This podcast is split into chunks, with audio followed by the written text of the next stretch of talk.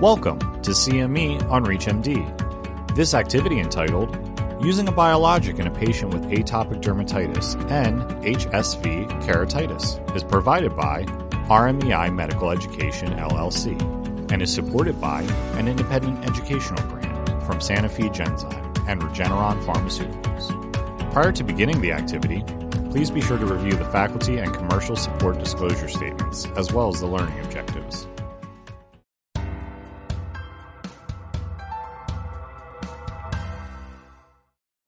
Welcome to our second clinical consults in this series. I'm Dr. Peter Lio, and I'm joined once more by my colleagues Dr. Eric Simpson and Dr. Mark Boguniewicz. We asked you to send your difficult atopic dermatitis cases for us to review and discuss collaboratively. Thank you for your participation. Today's case is an eight-year-old girl with poor weight gain, dairy, wheat, and peanut allergy. She also has a history of herpes simplex keratitis, frequent ear infections, mupirocin-resistant impetigo on the face, and severe atopic dermatitis with 90% body surface area involved. She's already failed phototherapy and methotrexate, and she's been maintained on cyclosporin and mycophenolate mofetil, but she still has severe flares. The family thinks that cats cause some of these flares, and she is exposed intermittently to cats at a relative's home. She has no history of asthma, but suffers from food allergy, anxiety, and sleep disturbance. For peripheral eosinophilia and IgE usually total significantly elevated numbers. Her gastroenterological workup has been negative for celiac disease. Her severe atopic dermatitis is poorly controlled, even on these two powerful immunosuppressants. And the question is really to consider dupilumab, despite this history of herpes uh, keratitis in the past.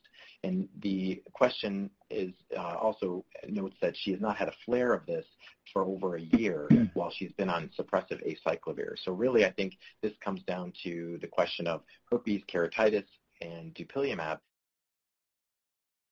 Dr. Simpson, what do you think? Would it be a safe option for this patient? Sure. I mean, I, I just feel so bad for this uh, this young patient. Uh, you know, we see these very severe patients, and it's just so difficult. It affects everything in their life. Uh, the first thing I, I think I would do would be maybe, and I know this isn't the topic for today, but verify the food allergy. So, you know, has the patient had multiple positive tests, uh, but no definite clinical uh, uh, reactions to the food?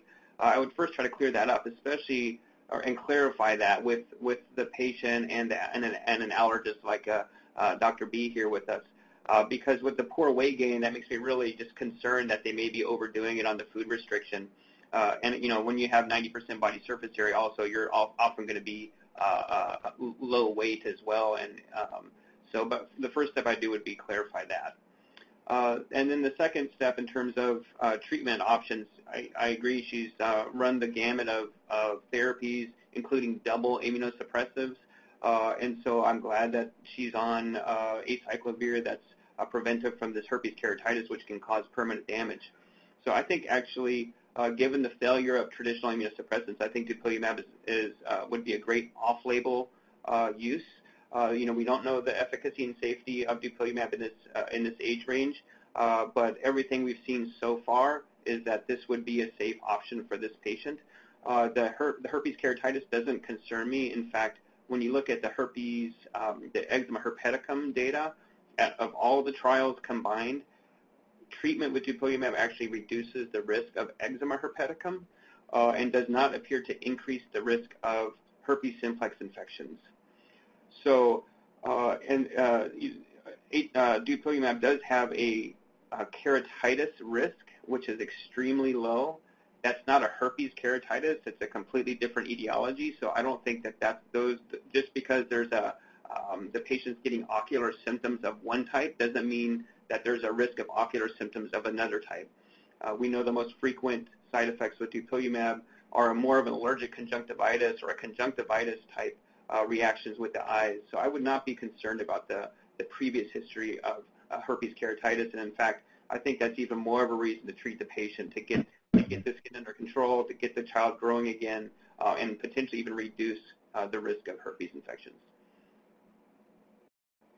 So if I could just add uh, some comments as an allergist immunologist, uh, first of all, I really appreciate my dermatology colleagues uh, pointing towards the um, uh, the approach to the question of uh, food allergies in these patients with severe atopic dermatitis, because we know that's certainly what's on the minds of so many of our um, parents of these children and in our adult patients, um, what they think about.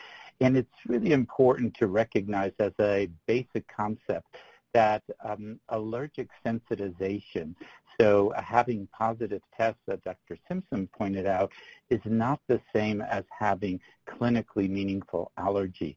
And so in our unit, where we take on severe patients from around the country, um, typically our experience has been that if you've identified uh, food allergy based on uh, positive in vitro tests, then uh, we put back roughly, uh, and this is certainly an approximation, but 8 out of 10 foods that people uh, may avoid or take out of their child's diet. And, and that's a huge issue um, because um, these difficult elimination diets really complicate life for our uh, families. The problem is that unless you can get their skin under control uh, to then do the appropriate supervised challenges, uh, this continues to be a problem for our patients. As an immunologist, I certainly um, support Dr. Simpson's uh, approach um, because uh, to dupilumab because we know that correction of the immune dysregulation uh, in our patients um, should lead to, and in fact, the, the, the clinical studies have shown fewer infections, including viral infections. And in the studies that we recently completed in our 6 to 11-year-old uh, patients with severe atopic dermatitis treated with uh, dupilumab, we were very careful uh, about having them evaluated by ophthalmologists for any ocular complaints, and uh, we didn't uh, see that safety signal. Uh, so um, we're um, very optimistic about using this biologic in that patient population if, in fact, it does get FDA approval. That's great. And I, I really think that, that that summarizes this very tough case uh, this is really the kind of situation where you have to think about going off-label because they've really exhausted everything. And I would just say personally, this is the type of case when I have these patients that I will think about sending to an inpatient program like where Dr. Boguniewicz practices for a week uh, or two to let them get some support because one can imagine the family is exhausted. If they're still having severe flares through this kind of level of immunosuppression, getting blood draws, monitoring, all of this stuff, they're going to need some extra support, uh, especially until the, the dupilumab um, is, is on board and hopefully helping. And in fact, um, in the case that you presented, you did mention anxiety and sleep disturbance. And so I would say that as important as addressing the uh, the question of are there food allergies, what's the infectious history, is addressing those very important and meaningful to the patient and family um, parameters of sleep and um, behavioral or mental health. And I'm sure that Dr. Simpson has studied that, in fact, um, in the trials with dupilumab and probably can comment further. Yeah, no, I, I agree, Mark. It really, uh, you know, up to 40% of uh, of the adult patients and uh, and even in the pediatric patient uh, uh, population, that uh, there's a very high prevalence of anxiety and depression, and, and, a lot of those symptoms can significantly improve with even just four months of treatment with with dupilumab and I would I would assume any any um, uh, beneficial treatment for the for that child would help those symptoms. Um, and I just wanted to make one more point uh, regarding the eye symptoms. It's one of the most common side effects using dupilumab is dealing with this conjunctivitis, this uh, this irritation of the conjunctiva of kind of un unclear reasons in this patient population. I, I don't know if you get this, Peter or, or Mark. Uh, patients say, oh, if I have, if you have pre-existing conjunctivitis, is that a reason not to put them on, on the drug? And I would say no, I don't think that's an increased risk of developing the side effect. Uh, in fact, there are some reports even severe atopic keratoconjunctivitis can improve with dupilumab. So I don't let eye symptoms at baseline uh, steer me away from the drug. Uh, I think it's still a very appropriate use uh, in that patient population because up to 40, 50, or even 60% of these patients do have eye symptoms at baseline. I totally agree. In our case series, we found that not a single patient who had presented to us with, you know, dupilumab-induced either keratoconjunctivitis, blepharitis, uh, or whatnot, none of them had pre-existing eye disease. And I was tracking very closely people that had pre-existing, usually allergic keratoconjunctivitis, and none of those patients seemed to have trouble. So certainly I don't think they're necessarily excluded, but I'm totally with you that I don't think it's a reason to say, nope, I don't want to give you this drug. Well, that was a wonderful question and wonderful discussion. Thank you. And thank you all for joining us today. Please don't forget to take the post-test and complete the evaluation to receive your CME credit.